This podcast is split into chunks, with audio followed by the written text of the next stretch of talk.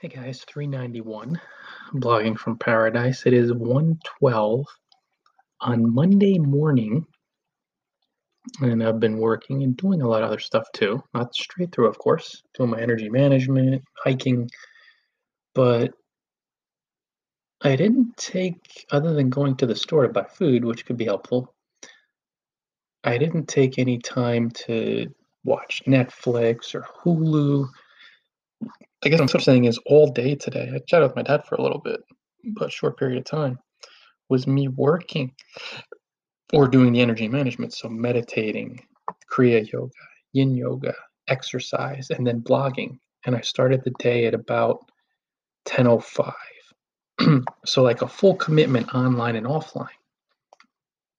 We're coming up on 15, 12 plus 3, 15 hours pretty much, maybe a little less. My point is, what are the lucky blogging hours? And I just wanted to use that as the title. They're the hours when you get up at five or six and you blog just when you don't feel like it but you know you need to, not from a place of desperation or even inspiration, but from a place of knowing. Like, this is the uncomfortable thing that will just give you the razor's edge. And I can't put it into words, guys. You have to feel it intuitively, even when it's uncomfortable. It's being up at 1:15. I'll give you an example. With work, I did have some discussions today that really were emotionally draining. You probably tell by my voice. It's just some, like I said, talked to my dad for a bit, and you know, we'll see. May unfold uh, something that's going on in our lives right now. May cover it. I'll see if it if it comes to fruition. Unfortunately, if it does, hopefully it doesn't. But long and the short of it, just emotionally taxing. So I admit I ate really clean today, and then I had a little Reese's peanut butter cup. That's okay. I don't really mind.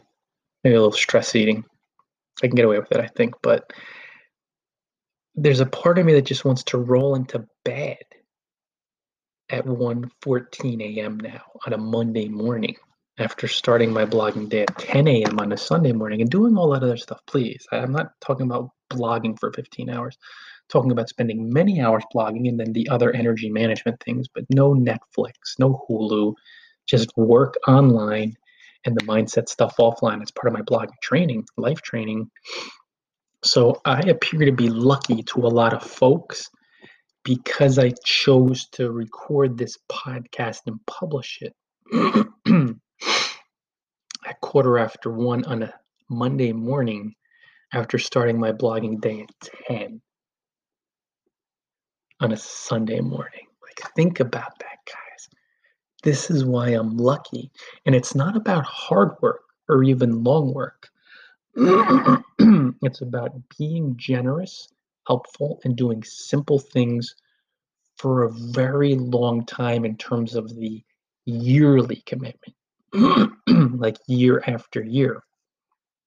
Not missed a blogging day in over five years, a work day. Sorry, guys, going a little hoarse here. Tough day.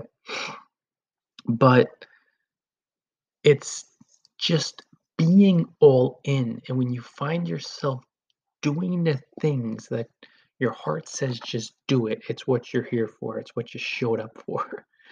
But your mind says no, and your desire says, I just want that warm bed.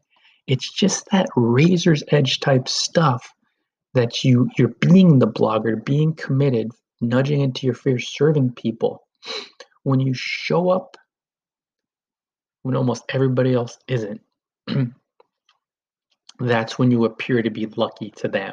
So you get the lucky breaks and you make more money. And this person asks you for the interview, and this person invites you to guest post on their blogs, and you, you land five more clients or 20 more customers.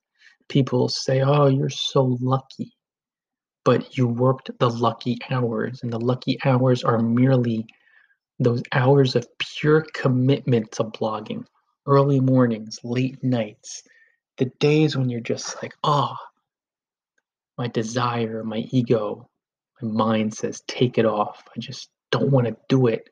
But your heart, your divine center, why you showed up, why you're here on planet Earth, it says, hey, buddy, I know your ego says no, your fear, but you just, you got to do this.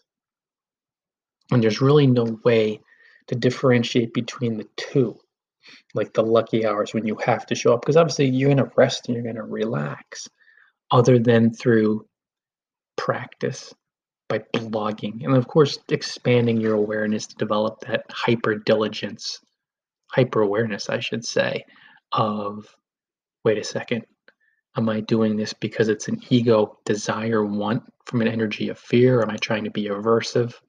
trying to cop out of my work because of that. Or it might be a rest time, and that's cool too. You know, you might take a day or a few days off or even a week off, but I'm talking about when your heart says this is when you get lucky, quote unquote. And of course, there's no such thing as luck. Everything's precise in the universe, everything's perfect. No such thing as chance. It's cause and effect, energy, as within, so without but it's these lucky blogging hours if you want to know the illusion of luck the appearance of luck the bloggers that just seem to have things fall into their lap they showed up so many times when they didn't feel like doing it even though mostly it felt fun it's just going to be some really uncomfortable moments and again guys now it's 1:18 a.m monday morning it's just you have to do this you have to be this blogger who shows up when people don't. and you do that by digging deep, not by working hard, but by choosing your fun and freedom over fear. And by doing uncomfortable things. When you do this stuff habitually, you do it regularly, routinely, even though it's uncomfortable sometimes, that's when you appear to get the lucky breaks. In people's minds, they'll say, oh, yeah, but it's not luck. It's just that you have increased skills exposure and credibility, all because you worked the lucky blogging hours.